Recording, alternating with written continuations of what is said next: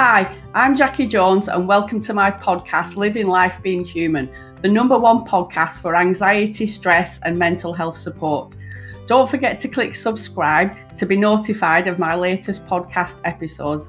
And if you get any value from this podcast, please support me by leaving a review. It really does help me out and it motivates me to keep making these podcasts. You can connect with me on social media at Jackie Jones Coaching and subscribe to my YouTube channel to get weekly videos all around anxiety, stress, and mental health. I hope you enjoy this episode.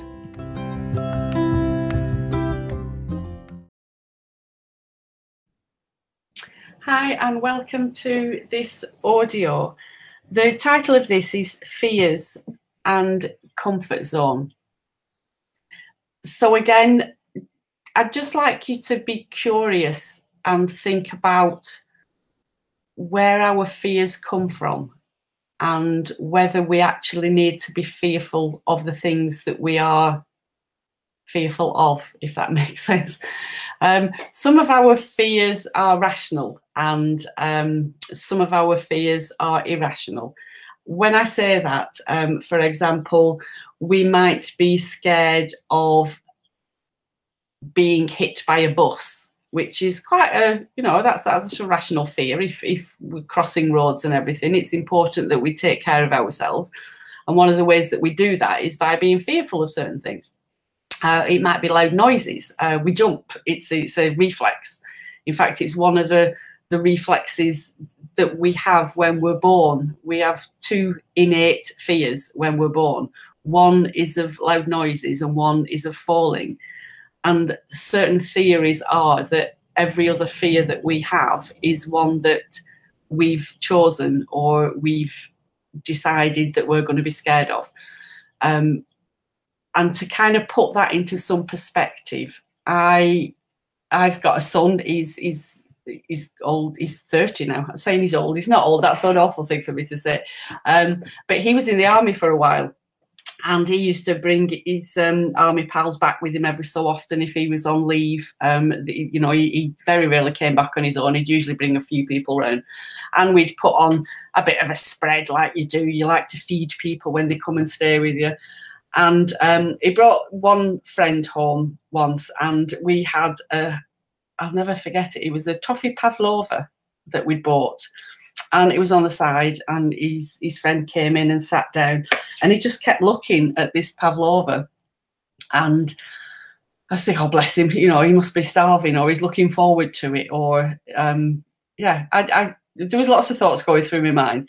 And it wasn't until he went out and went to the toilet that my son said to me, Will you move it? Because he's he has a phobia of meringue. And I was like, What? And he says, Yeah, it's it's a standing joke with all of us, but he has a real phobia and a real fear of meringue. And I just couldn't work out how a strapping young lad, and he was, he was, he was a, a strapping young soldier, could have a fear of a meringue. Didn't understand it, couldn't compute it at all but that was rational to him, whatever the reason was. Um, I couldn't even talk to him about it. I tried to say, is it the texture? Is it the, and he was, you could tell he just wasn't comfortable about even discussing a meringue, never mind having one sat on the side. So I just want you to, again, explore the fears that you have around um, new things, around going out of your comfort zone, what is it that you're actually scared of? And is it a rational fear or is it a, a fear that you have kind of made up in your mind and now start to believe it? So, have you thought the fear? Have you created this fear through your thought? Um, it's it can keep us stuck in a place if we're fearful of doing something different because of the fear of change or the fear of failure, or even sometimes the fear of success, um, which might sound a bit silly, but sometimes if we succeed, everything changes. If um, we're overweight and we want to lose weight, and suddenly we think, actually, I can do this, I can be. I can be slim, I can be a size 12 or whatever it is that I want to be. But then what does that mean for you? Um, it, it changes everything for certain people. They're they're not the the jolly the jolly overweight person that everybody thinks they are. So that then changes how people might relate to us, or it might change who we are in our family. Um, even though we think of it as a negative thing, there will be lots of positive things that maybe we will lose if we start to change things. So, um, although the topic is around fear, I don't want you to be scared by this. Again, I just want you to explore it, to look at whether I am stuck, whether there is some sort of fear that's stopping me from from moving forward with wanting to make a change, whatever that change is. Um, it's it's bound to be um, different. Different isn't always scary. Um, sometimes people get anxious when we talk about making a change um, it's okay to be apprehensive. It's okay to be a little bit dubious about making a change because it's new and it's different and maybe we haven't done it before. But don't overthink it. Don't think fear. Just think curious and exploration and doing something new. Um, do you start to overthink things that then creates a problem?